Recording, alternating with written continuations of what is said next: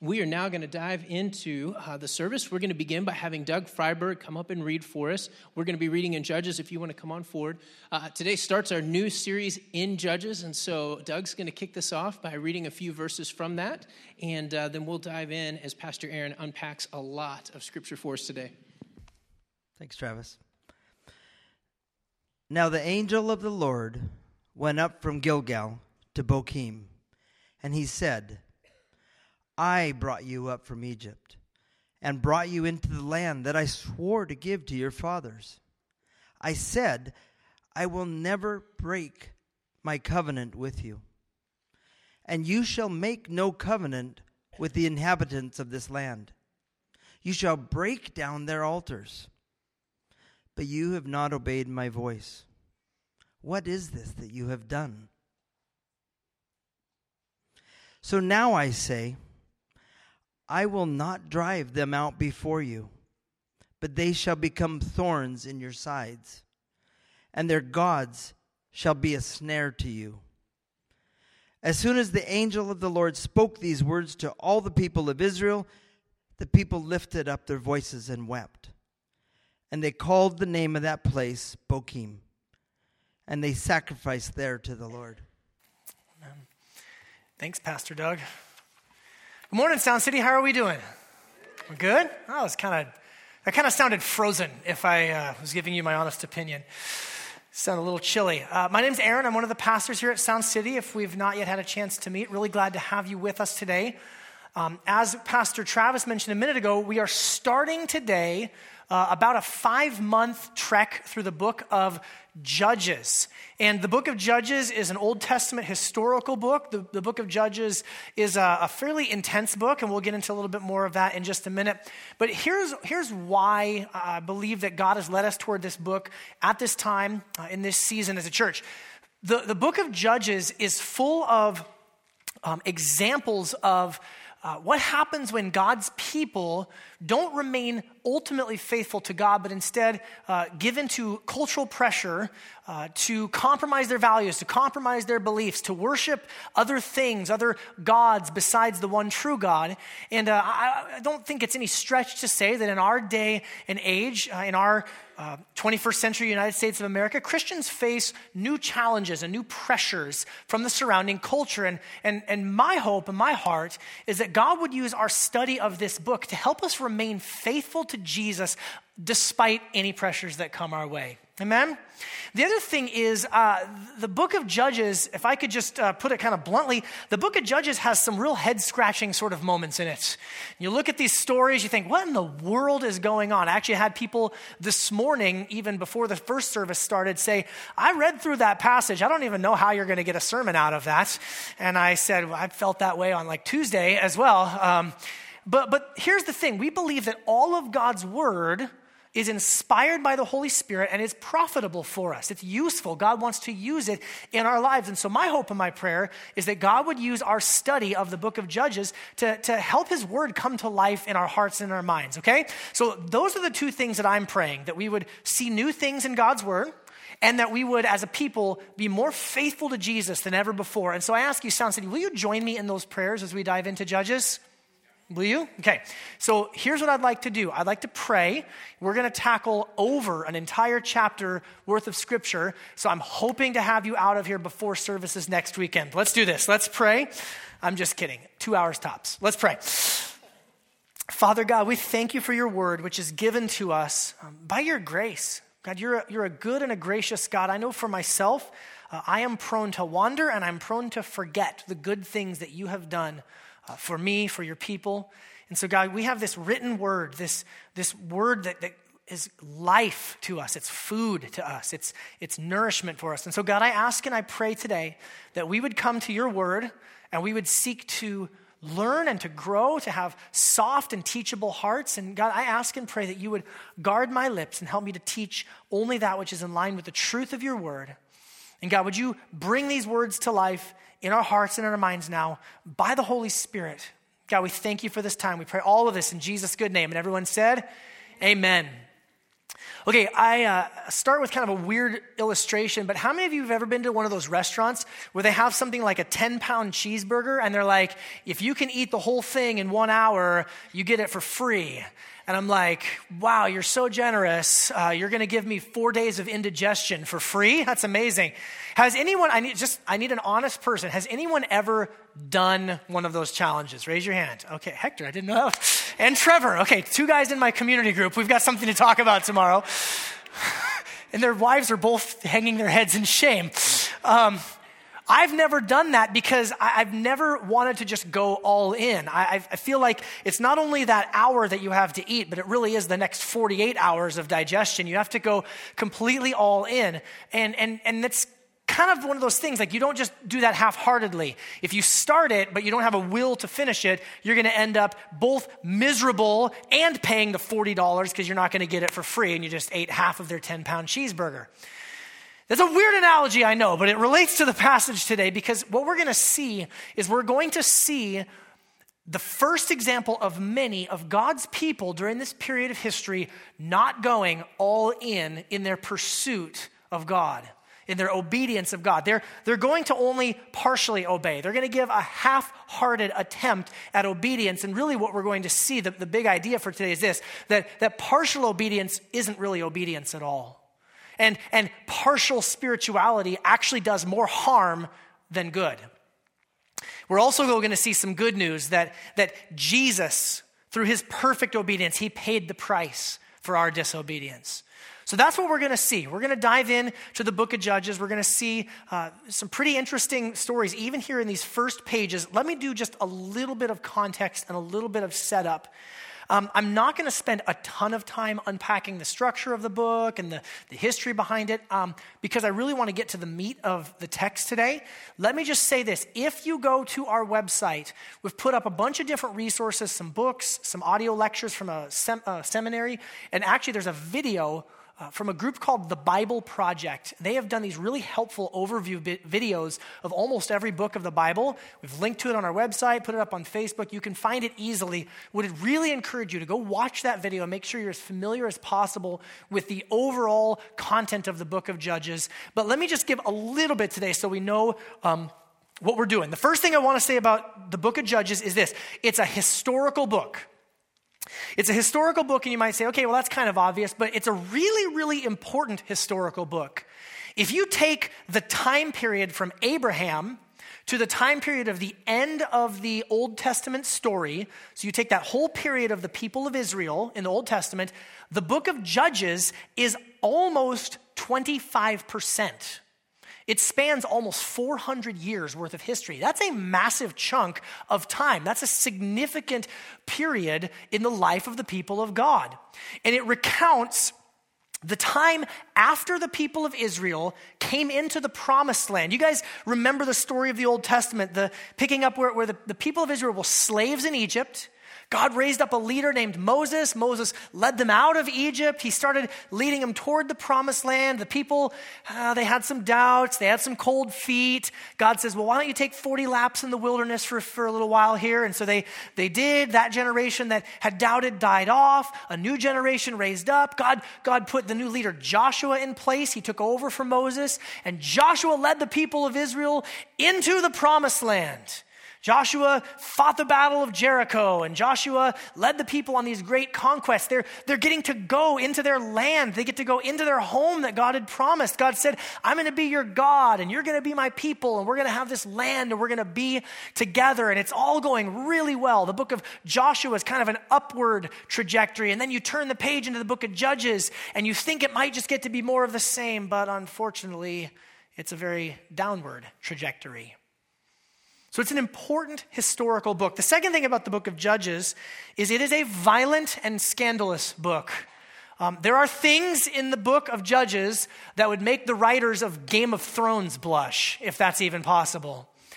Um, there are certain weeks, and I'll, I'll do my very best to kind of let you know through the weekly emails and, and, and stuff. There will be certain weeks where we're going to address subject matter that those of you who bring your older children, and you may or may not want to have them with you, or at least you just want to be prepared for some interesting conversations that afternoon. But it's a violent book and it's a scandalous book and it's a really raw and honest book. It, it gives us a, an unflinching look at what happens when God's people compromise and don't follow Him wholeheartedly. It's also a very colorful book. There's a lot of stories, you know, Gideon and Samson and Deborah and these, these kind of colorful characters. Even people who don't regularly read the Bible or go to church are familiar with some of these stories. Uh, and so, from that angle, I think it's a, a good one for you to actually be able to invite people to, to come to church to hear uh, some of these stories and to interact with uh, what Jesus might have to say about it. And then the third thing about the book of Judges is it is a cyclical book, it goes in a cycle. We've got a bit of a prologue here this week and next. At the end, there's a couple weeks of epilogue, but in the middle, the book of Judges really is kind of this downward spiral. And even you can even see it illustrated in, in this cycle where it says that the people of God worshiped false gods, they worshiped idols. God allowed them then, under his loving discipline, to be subjected to oppressors. Other countries, other nations, other people groups would come in, take them over. The people would realize what they've done. They would cry out to the Lord. He would raise up a judge, he would raise up a deliverer. That deliverer would then fight against the enemies, and the people would be rescued, and they would have a period of peace, and then it would just start all over again. And you actually see the downward spiral in at the beginning of the book of Judges. These judges, they lead big groups of people. You know, four tribes go with the judge, two tribes go with the judge. Gideon leads 300 people. Samson is just by himself. And even he doesn't even want to really be there, too. It's just this downward spiral. There are fewer and fewer and fewer and fewer people who are willing to follow God to do what He is asking. And by the way, speaking of judges, when we're talking about judges, you should not have this image in your mind when we're talking about judges, okay? Um, you should not, or nor should you have this next image when we talk about judges. I actually, I like this picture because this looks like an outtake. Like everyone is looking, like Scalia was not ready for that photo to be taken. Ms. Ginsburg does not look like she wants to be in the photo at all. Uh, and nobody was communicating between like Alito and I think that's Kennedy, like where to look. I mean, this is everyone did what was right in their own eyes, actually, by the way. But when we think of the word judges, we often think of somebody very serious, somebody very somber, long black robes, a hammer, and they're sitting there kind of presiding in a legal sort of a sense. When the book of Judges uses that term, that's not really what we're talking about. You actually should think more of a military leader or a tribal chieftain, if you will. This is a, a, a Bronze Age society, bronze turning into the Iron Age. And, these are leaders, military leaders of, of, groups of people who are actually uh, much more uh, militarily involved in our image of judges. There is one, actually, Deborah is one who uh, sits and rules and presides and judges um, over God's people. But by and large, this is it's much more militaristic. So, with that said, let's go back to chapter 1, verse 1, and let's just dive in and get right to work. I'm going to kind of just go through the text. I'm going to draw out some kind of important things for us to see as we go uh, throughout. And so if you're a note taker, uh, follow along, take notes. If you like to get the, the outline off of the website, you can do so and follow along. Verse 1, it says, After the death of Joshua. Okay, so right now here's the context. We've turned the page. Joshua led the people into the promised land, but Joshua dies.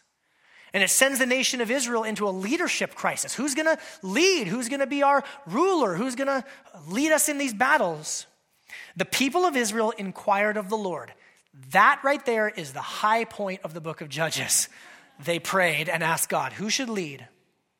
Who shall go up first for us against the Canaanites to fight against them? The Lord said, Judah shall go up. Judah is one of the tribes. Judah is the tribe that God said the king is going to come from the tribe of Judah. So Judah shall go up. Behold, I've given the land into his hand. And Judah said to Simeon, his brother, Come up with me into the territory allotted to me that we may fight against the Canaanites. And I likewise will go with you into the territory allotted to you. So Judah and, and, and, Simeon, these two tribes, hey, let's help each other out. You come fight our battles with us, we'll come fight battles with you. This is all good. They're, they're to remove the people from the land so that they can live there like God said.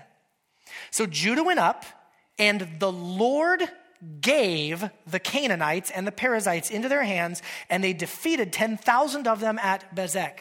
Now, that brings me to the first point and something that is incredibly important and we don't want to miss, and it's this God is the one who is sovereign over all things, including human affairs. So, notice that Judah and Simeon, they're the ones that went into battle. Judah and Simeon went into war, they went into battle, they conquered the enemies, they're working together, they've got a plan. But who does the author of Judges give the credit to? The Lord. The Lord is the one that actually gave that battle to them. The Lord is the one who actually gave them that victory. One of the things that's so important for us to remember is that God is sovereign over all things, including our human affairs. There are going to be many times throughout the, the pages of Judges where you might be tempted to look and say, Where is God in this story? There are times in our lives, there's times in our country where we look at things. Where is God? Is He really in charge? Things seem like they're so broken and messed up and chaotic. But the Bible would tell us that God is, is intimately involved in sovereignly orchestrating all things toward his plan. Let me just give you a few. I could overwhelm you, but I'm, gonna, I'm, I'm not going to. I'll just give you a few. Hebrews 1 3 says that he upholds the universe by the word of his power. You guys remember that when we studied Hebrews? So if you call in sick and you're like, oh, everything's going to fall apart when I'm not there, maybe a little bit. Jesus upholds the universe when he says stop, the moon stops orbiting, right? That's a different level of, of power. That's a different level of importance. So if your world falls apart, rest easy. Jesus is sovereign over all things. Ephesians 1 tells us that God works all things according to the counsel of his will. Meaning, God has a plan, and all things, it's not just a Christian cliche or a bumper sticker, but all things are going to work together for the ultimate plan of God. If you look in the Old Testament in Psalm 135, the psalmist says, Whatever the Lord pleases, he does. He's even sovereign over the weather, gives him credit for making the clouds and the rain and the thunder and the lightning come. Or Isaiah 46, he says that, that God is speaking. He says, I know the ends from the beginning. You and I, in our, in our human perspective, we know very little. We don't know what's going to happen this afternoon. We, we barely have this little part of our path lighted, do we? But, but God actually is up above all of that. He sees the ends from the beginning. He knows all things, and He's not surprised. Daniel 2 21. Speaking of kings and rulers, we're talking about a leadership crisis here in Judges. Who's going to lead us? Who's going to be in charge? Daniel 2:21 says that he, God, removes kings and sets up kings. Daniel 4:17 says the most high rules the kingdoms of men and gives it to whom he will and sets it over the lowliest of men. And Proverbs 21:1 says that the heart of a king is like a river of water and the Lord turns that stream of water wherever he wants to. So even in politics, God is sovereign. I don't mean to get political, and I don't necessarily, I'm not asking for your opinion of the most recent election. But the one thing that we cannot say as Bible believing Christians is somehow this surprised God. As one of my pastors that I used to serve under said, the Trinity never meets in emergency session. The Father looking at the Son, and the Son looking at What happened? Did you know this? I didn't know this was going to happen. What do we do? This is crazy. Oh my goodness. No, God is sovereign over all things, including kings, kingdoms, and rulers. So when we look at the book of Judges, we need to understand that God is sovereignly orchestrating things. And, and listen, no, we are not robots. We do have responsibility. We do have choice to make. No, uh, we're not just, well, I can't, I'm not responsible for my actions. God's sovereign. No, you are responsible for your choices and especially for those sinful things that you do. But we have to understand that there is nothing that happens in the world that is outside of God's sovereign rule. Continuing on, verse 5. We'll be here all day. That's only four verses. Let's keep going. verse 5. They found Adonai Bezek at Bezek. So Adonai Bezek is probably not a name, it's a title, means the Lord or the master of Bezek. He's in, of all places, Bezek. And they went up against him, they fought against him, and defeated the Canaanites and the Perizzites. Adonai Bezek fled, but they pursued him and caught him and cut off his thumbs and big toes. We're six verses in. We've already got kind of our first cringeworthy moment in the book of Judges. Now, Adonai Bezek said, You know, 70 kings with their thumbs and big toes cut off used to pick up scraps under my table. This is, yeah, this is what I used to do. I used to go around, I'd conquer other kings, I'd conquer other people, I'd cut off their thumbs and big toes, and they served under my table. As I have done, so God has repaid me. They brought him to Jerusalem, and he died there. Um, it's interesting, the king kind of understands what we might call poetic justice or sowing and reaping, or probably more likely from a pagan sense, he's just probably thinking of karma. Yeah, goes around, comes around, got what I deserved. But what's really interesting about this passage is this is not the behavior of God's people, is it? Here, the tribe of Judah and the tribe of Simeon have taken, they've adapted what this brutal pagan king has done, and they've said, This is what we're going to do. It's an interesting time period. I mean, this is a, this is a brutal era just in human history, much less in, in the history of Israel. There's, a, there's an Assyrian king, Ashur Nasirpal II, I was doing some study this week. I came across a quotation that he himself, he's bragging. Uh, this is around the same time period, a little bit later, 800s BC, but around the same time. He says this In strife and conflict, I besieged and conquered the city. I felled 3,000 of their fighting men with the sword. I carried off prisoners, possessions, oxen, and cattle from them. I burnt many captives from them. I captured many troops alive. From some, I cut off their arms and hands. From others, I cut off their noses ears, and extremities. I gouged out the eyes of many troops. I made one pile of the living and one of heads, and I hung their heads on trees around the city. This is what is just going on in culture in the time. This is just what's known in the wider world. Now, God gave his people an instruction to remove the people from the land. One of the things, I don't have time to fully address it today. Uh, I will address it further on as we go in. And I'm hoping to, I'm, I'm kind of working on an extended blog post to explain why it is that God would ask his people to completely drive the people out of the land. But one of the reasons is it was God's judgment upon such type of wickedness that's happening in the world. There's some real evil happening. There's some real wickedness happening in the world, and God is using his people not only to give them a home, to give them a land, but also to execute judgment against tremendous evil, against things like ritual temple prostitution and child sacrifice, which were the norm in the area. And we're not but 10 verses in, and we see the people of God adopting and adapting the pagan practices for themselves, which leads me to my second point. God's people are to live differently than the surrounding world. Back in the Old Testament, in the book of Deuteronomy, when God first calls his people out of Egypt, he says, You are my people. I've called you by name. You're going to be my people. I'm going to be your God. I actually like in the passage, it's in Deuteronomy 7. He says, It's not because you're so special that I loved you. I just loved you. You're not that great. You're not that special. I've just chosen to put my love on you, and I want you to live differently. He says, You need to pay careful attention to follow the statutes and the rules that I set before you this day. Or if you go in the New Testament, John 15, Jesus says things like, You're not of this world, just like I'm not of this world. He says, In fact, the world is going to hate you because you're not of this world. How many of you know that we, as God's people, are called to live differently? And how many of you could honestly say, Look through your life, look through your practices, your beliefs, I haven't compromised anywhere. I only live in a called out sort of way. I never adopt the, the, the, the sinful practices of the, the culture around me. Hmm. we be honest for a minute? This isn't just a God's people's problem in 1000 BC. This is a God's people problem throughout all eras of human history, isn't it?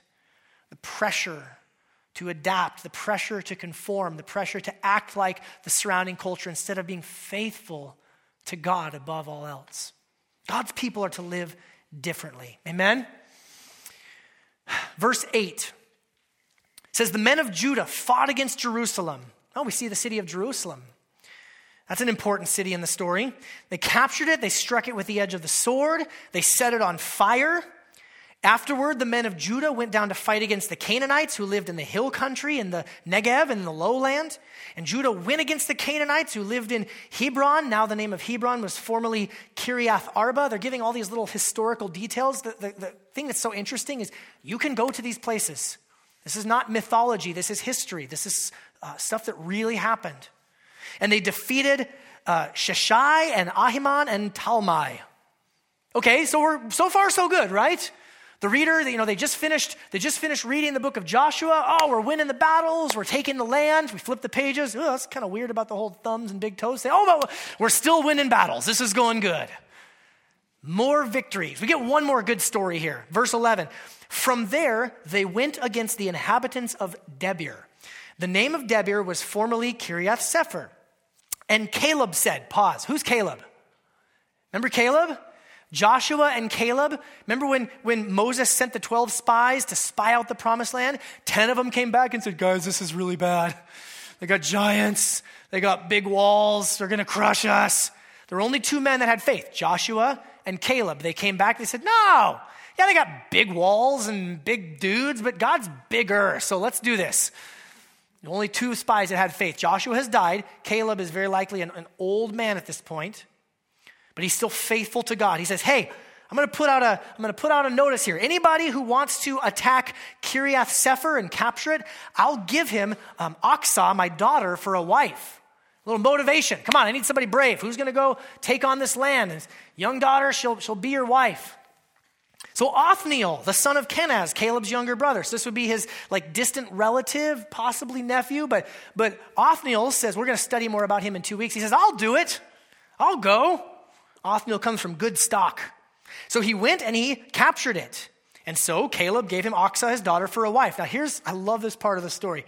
When she came to him, came to Othniel, she said, Hey, ask my father for a field. You really need to get a field out of the deal. Yeah, you got me, but let's, he's got land. You need to get some land out of this. Now, notice what doesn't happen. Othniel does not go and ask for a field it says, it just kind of skips forward in the story. She dismounted from her donkey, and Caleb said to her, What do you want? She said, Hey, give me a blessing. Since you have set me in the land of the Negev, give me also springs of water. And Caleb gave her the upper springs and the lower springs. This is just a surprising, kind of out of left field story, but it's a beautiful picture of a strong, determined, smart woman who, in a patriarchal society where women weren't really ever allowed to own land, she goes, No, I want some land. What? No, I, I, and I want the good land too, with the water, the, you know, with the springs in it. And it's like, okay, sounds good. I just love that story. Like she asks Othniel to do it.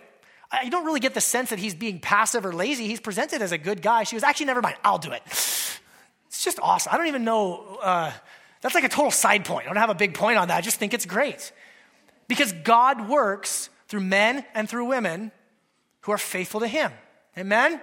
And let me just say this as an encouragement to the ladies who are here today. Yes, the book of Judges is kind of stereotypically masculine, a lot of battles, a lot of warfare, but there are some wonderful portraits of women portrayed throughout this book. And as a side note, um, I haven't said this as much lately. We're going to pause at some point during Judges, and we're going to do the book of Ruth as well, because Ruth happens during the time of the Judges. So we'll get to see how that fits together. So, like one mega series.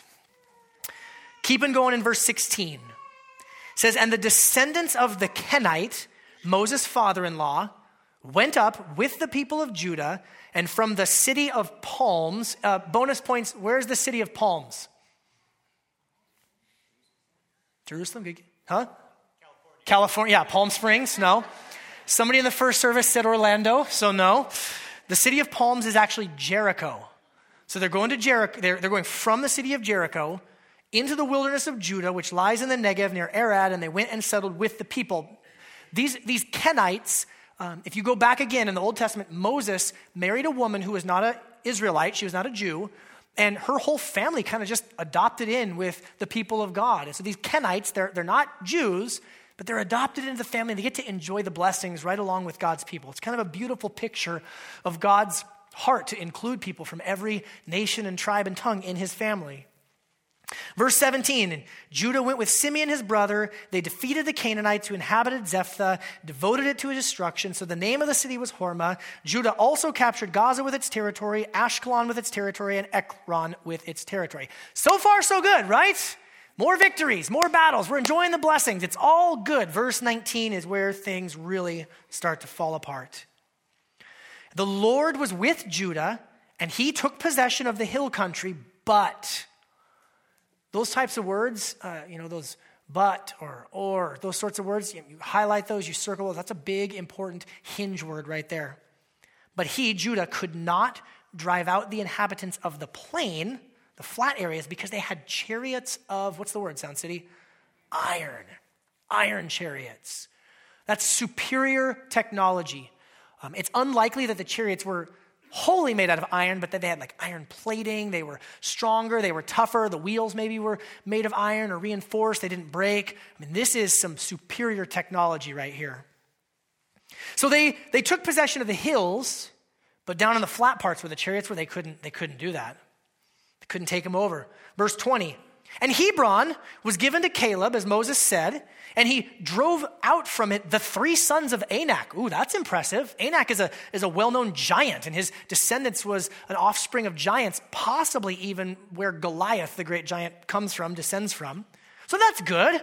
We beat the three sons of Anak, right? The people of Benjamin, however, did not drive out the Jebusites who lived in Jerusalem, and so the Jebusites have lived with the people of Benjamin in Jerusalem to this day. So, what's going on here? What's going on? This is a little bit of a hinge, it's a little bit of a turn. Some good. Does this kind of read like, um, like, a, like almost like making an excuse? Well, hey, yeah, we couldn't, we couldn't deal with those people down the plains that had chariots of iron for crying out loud. But we did. We took over the hills, and yeah, I know the Benjamites didn't really get rid of the, the Jebusites out of our land, but it, but it's okay. Like we, we did pretty good. We went most of the way. Here's what I would say to you there's that little bit of an excuse put in there. Well, they had chariots of iron. Do you know what's funny? If you look back in Joshua chapter 17, you go back when God said, Hey, we're going to go in, you're going to take over the land. And God even says specifically that it doesn't matter if they have chariots of iron, because I'm going to win the battles for you. Do you know what's happening here? The people of Israel are relying on their own strength instead of trusting in God's. From a human perspective, how could we defeat them? They've got superior military technology. And God said, I didn't say you were going to do it. I didn't say you were going to be the ones by the, by the strength of your hand. I said, I'm going to be the one that defeats the enemies for you as you trust in me. So that's the third point I want you to see is this God's people are to rely on God's strength and not their own. God's people are to rely on God's strength and not their own. You know, sometimes, um, sometimes there's this cliche that'll go around, um, especially when people are hurting or going through a difficult time period. People walk up to him and say, Well, you know, I know it's a lot. I know there's a lot of challenges and struggles going on, but God won't give you more than you can handle. May I respectfully ask, don't ever say that to someone. Because let me submit to you that all of life is more than we can handle. Our sin is more than we can handle. Our desperate need for God, whether we're aware of it or not, is pervasive. Had a conversation recently with someone who had just uh, fallen into some sin and just kind of recognizing some, some patterns in their life, and they just were broken before the Lord and they were weeping and they were crying, like, man, I just, I forget how much I need God, and I'm only seeing like this much of it. God knows all the rest of it. Like, man, if, if we could ever have those experiences where God lets us see our desperate need, how, just how many of you, quick show of hands, how many of you ever had one of those situations in your life where you just came to the end of yourself? You're like, I need God, okay? If you've never experienced this, I, I know this might sound like a kind of a mean thing to pray, but I hope and pray that you have one of those experiences with God.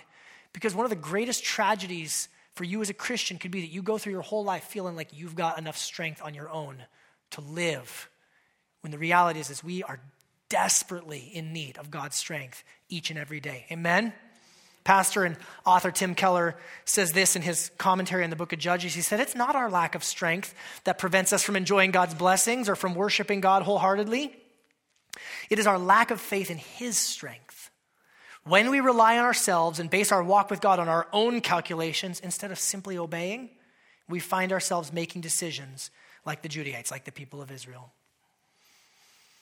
Verse 22, continuing on. The house of Joseph also went up against Bethel, and the Lord was with them. And the house of Joseph scouted out this city of Bethel, and the name of the city was formerly Luz. It was called Luz.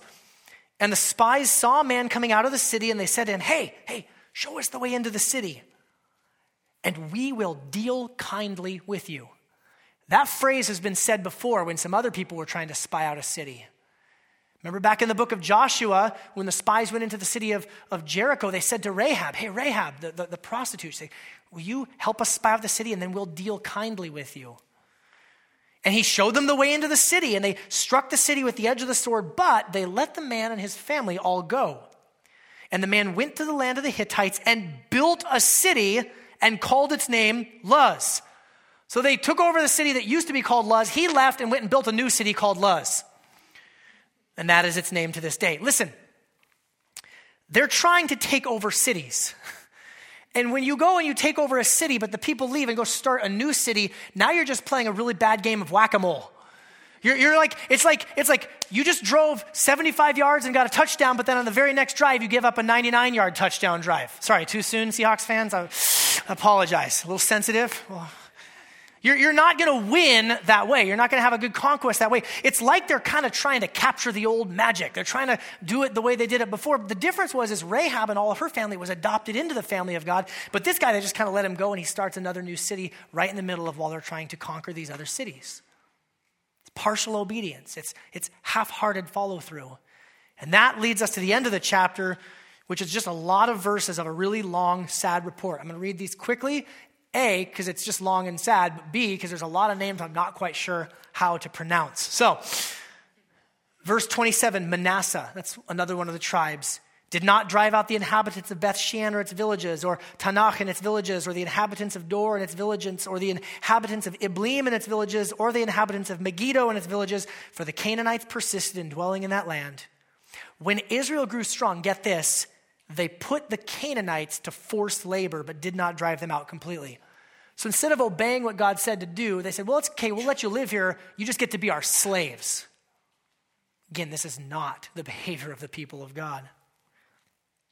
Ephraim, another tribe, did not drive out the Canaanites who lived in Gezer. So the Canaanites lived in Gezer among them. Zebulun, another tribe, did not drive out the inhabitants of Kitron or the inhabitants of Nahalal. So the Canaanites lived among them, but became subject to forced labor, more slavery. Asher, another tribe, did not drive out the inhabitants of Akko or the inhabitants of Sidon or Ahlab or Achzib or Helba or Aphik or Rehob. So the Asherites lived among the Canaanites, the inhabitants of the land, for they did not drive them out. Naphtali did not drive out the inhabitants of Beth Shemesh Shemesh or the inhabitants of Beth Anath. So they lived among them, uh, the Canaanites and the inhabitants of the land. Nevertheless, the inhabitants of Beth Shemesh and of Beth Anath became subject to forced labor over and over and over again. They're not driving the people out, they're just making them into slaves. The Amorites pressed the people of Dan back into the hill country, for they did not allow them to come down to the plain. So the people of Dan, another tribe, they were supposed to take over the hills and the plains, but they've only got the hill country. The Amorites persisted in dwelling in Mount Heres and in Ajalon and in Shaalbim, but the hand of the house of Joseph rested heavily upon them, and they became subject to forced labor, and the border of the Amorites ran from the ascent of Akrabim, from Selah, and upward. It's a mess. It's a total mess. If this were modern military conflict, uh, the, the, the, the, news media and the pundits would be calling for the, the, you know, the generals and the people in charge to be replaced. This is just not going well. Nobody is following through on what they're supposed to do. And there's not a lot of reasons given in there. It's just kind of like, well, it just kind of didn't happen, we couldn't do it, the chariot of iron thing, or, well, we let that one guy go, but he gave us the rest of the city. There's all these compromises being made along the way. Now, chapter 2, God shows up. The angel of the Lord, the messenger of God, shows up and gives his assessment of the situation. Now, the angel of the Lord went up from Gilgal to Bochim, and he said, I brought you up from Egypt. Listen to what God says. I, I did this. I brought you up from Egypt and brought you into the land that I swore to give your fathers. I, I made a promise, guys. Have I, have I backed down on my promise? Did I fail you in any way? No, I delivered you. I brought you to this land. I said I will never break my covenant with you. God says, I'm going to love you with a perfect, never ending, an unbreakable type of love. And I said for you to not make any covenants with the inhabitants of this land. And you need to break down their altars. You need to not participate in their pagan worship, their false gods, their child sacrifice. Don't go along with what they're doing. But God says, You have not obeyed my voice. What is this you have done? So now I say, I will not drive them out before you. But they shall become thorns in your sides, and their gods, their idols, will be snares to you. They're going to catch you up. And as soon as the angel of the Lord spoke these words to all the people of Israel, the people lifted their voices and wept, and they named the name of that place Bochim, which, which means weepers, or those, those who are just broken and weeping. And they sacrificed there to the Lord. You know, in that last section, we're kind of left wondering, well, why couldn't they take over? What's this big laundry list of things that they, they couldn't take over and they couldn't do? And God clearly says, it's because you've compromised. It's because you didn't obey my voice. You didn't follow the plan that I gave to you. You didn't drive the people out. You worshiped their gods. There's idolatry that's happening here. God's assessment of the situation is that their obedience was only partial, which is the fourth and final lesson I want you to see from this passage today that partial obedience is not really obedience. Partial obedience is not really obedience. Uh, we have a few of you who are, are parents here, uh, just a handful. Uh, I've seen the kids' ministry attendance numbers. Any of you ever given one of your children an instruction? Hey, I need you to clean this room. One of two things happens. The kid goes running off into the other room. There's like 30 things are messy on the floor or whatever, and you walk in, you know, 10, 15 minutes later, you come in and there's like 31 things on the floor now all of a sudden, or no, maybe, maybe 26. Like, well, wait a minute. Like, I, I thought I asked you to clean the room. Like, well, I did. Kind of, kind of, sort of. I mean, again, this is not my family. Uh, I've just heard of these things happening in some families. Anybody ever experienced that? Partial obedience? Like, well, that's not, you didn't really do what I asked you to do. You did part of it, you didn't do what I asked you to do. Or even better, hey, I need you to, I need you to go in the other room and clean the other, clean that room up, okay? Oh, okay, right? Again, things I've read about happening in families with kids. I would submit to you, whether you're six or 86, there are some things that we really struggle to grow out of. When it comes to obeying God our Father, sometimes we obey Him partially or we obey Him half heartedly. I guess, God, if I have to. Tim Keller, again in his commentary, says this. He says, halfway discipleship is an unstable compound, it cannot last. Either all our life is given to God in grateful, loving obedience, or none is. Part obedience, as we'll see, tends toward non obedience. The more partial obedience you give place to, the more it leans towards non obedience. That's really what we're going to see in the book of Judges. Gary Inrig, another author who wrote a really helpful book on the book of Judges, he says this The most miserable people in the world are professing believers who will not commit themselves to the Lord. Rather than experiencing the best of both worlds, they have the worst. That was true in the time of the judges, and it is true today. You only go half in on that 10 pound cheeseburger, you got to pay the 50 bucks, and you have indigestion. You're not going to go all in with God? Well, then you understand that you're tasting of the destruction of the world and you're not really experiencing the blessings that come from walking in obedience to God. Now, at this point, it might be easy for us, separated by thousands of years and by thousands of miles, to look at the people of Israel in this chapter and say, What in the world is wrong with you? Why didn't you just obey God? Why didn't you just trust his plan? Why didn't you just do what he said to do? What, why are you guys doing all this partial obedience? What, what is wrong with you? But, friends, might I submit to you that there is a lot more of us in these Israelites than we might care to admit? Any of you ever partially obeyed God? Any of you ever had like, you know, the clearly written word of God that says, yes, do this, no, don't do that? And you're like, well, I like that one part, but not that other one so much. By the way, sin is not just sinful things that we do. The book of James says if you know something good that you're supposed to do and don't do it, that's also sin. So, any of you ever had God tell you to do something, to follow through on something? You're like, yeah, maybe later, I don't know. That attitude of, oh, I guess if I have to, God.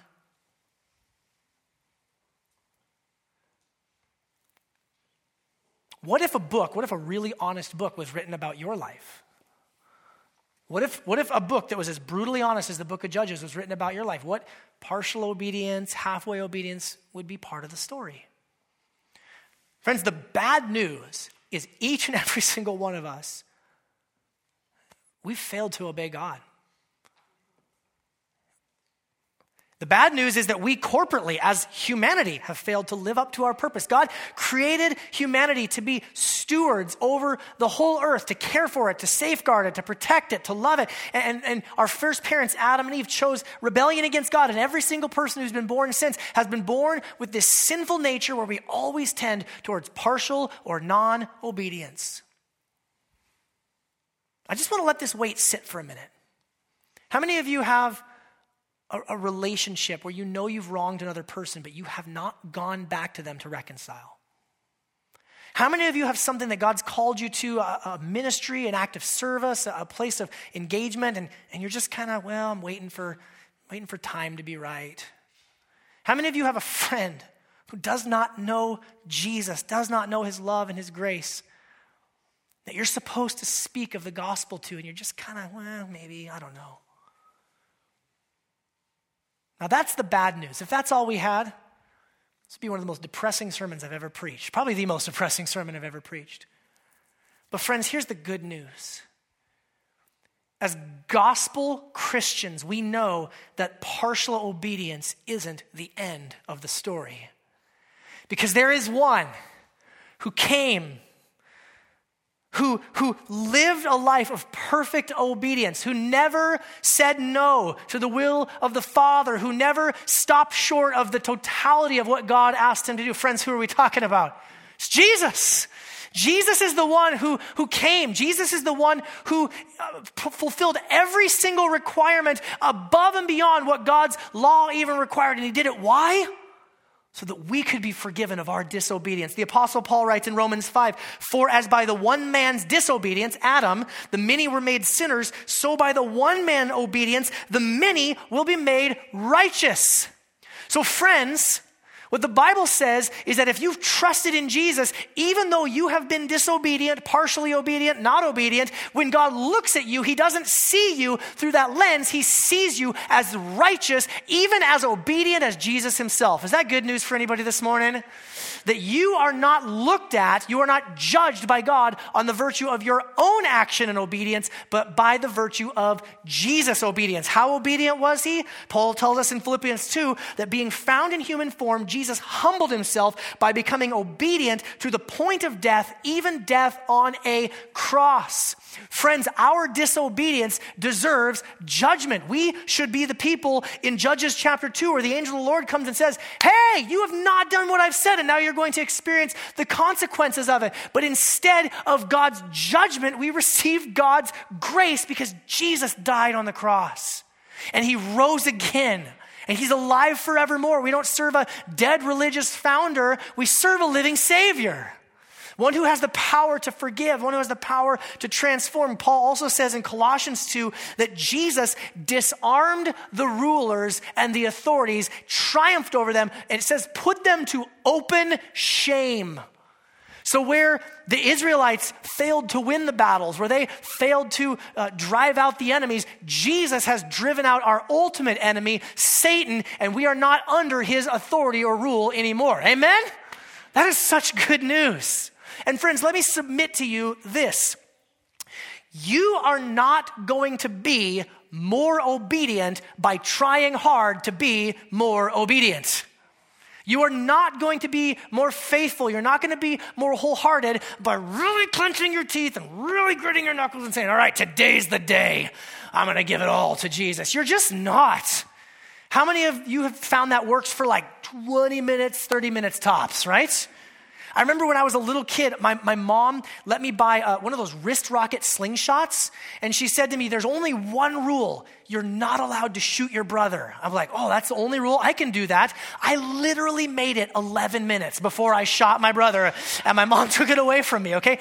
maybe this is just my own sinful issues. Maybe you have much more self control than I do. But the fact of the matter is, we are not transformed to be obedient by trying to be obedient. We're transformed to be obedient by worshiping the one who was obedient on our behalf. His name is Jesus, friends.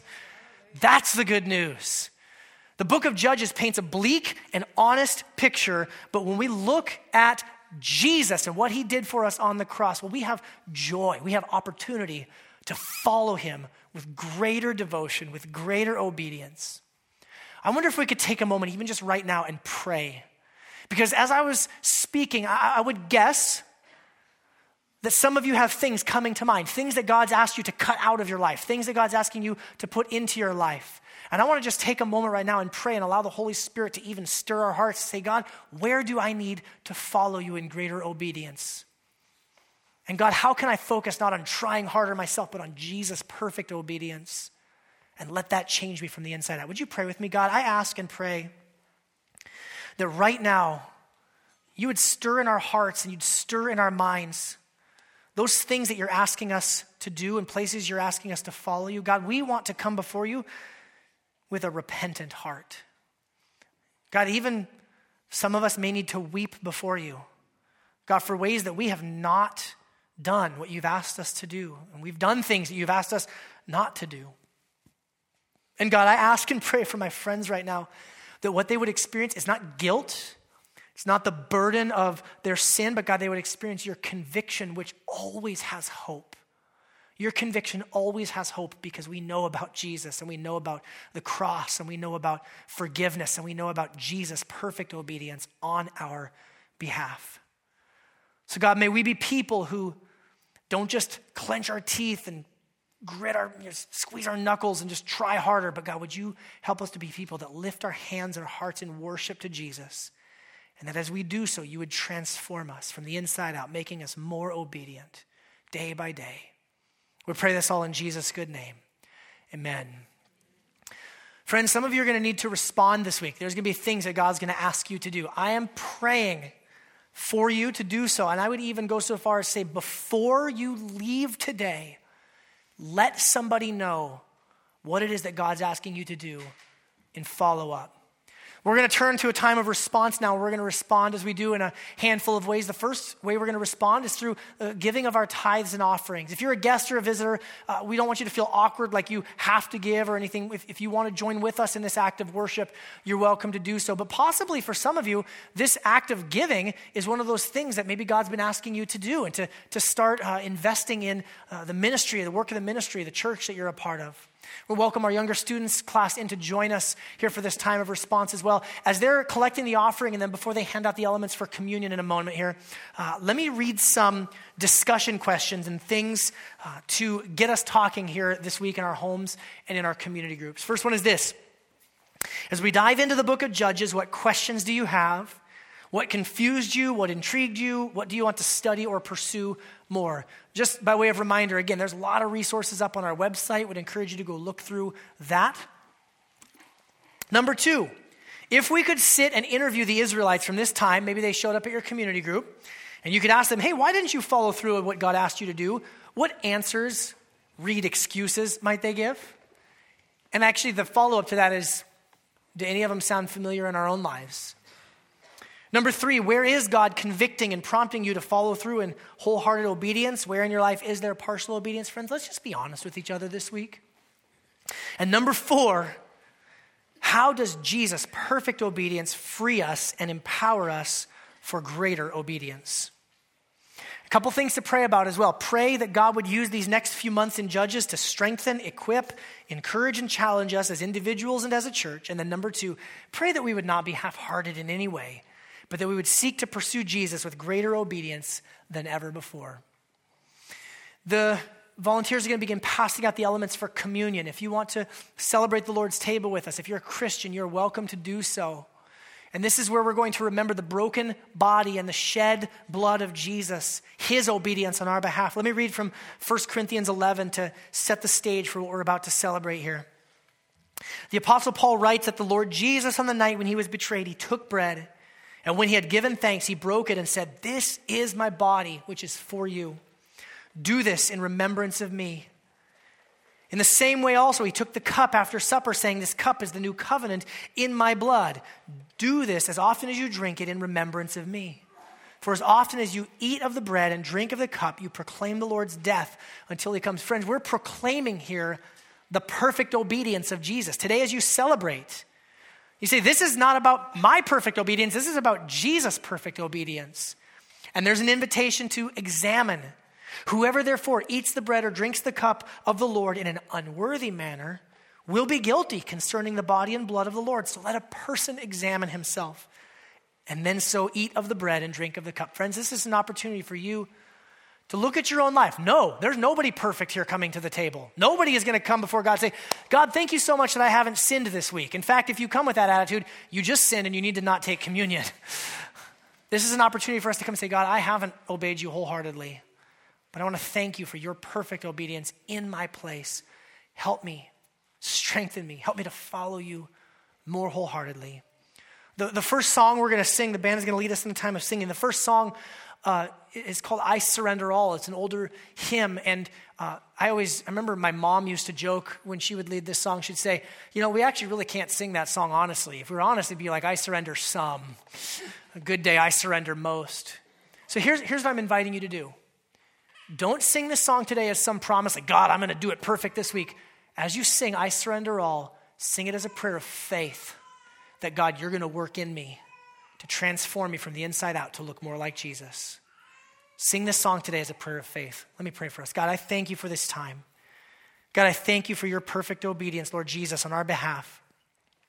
I ask and pray today that we would focus in on your obedience, that we would rejoice and celebrate in your obedience. And that God, as we do so, you would transform us. Help us, we pray. Keep us close to Jesus, in whose name we pray. And everyone said, Amen.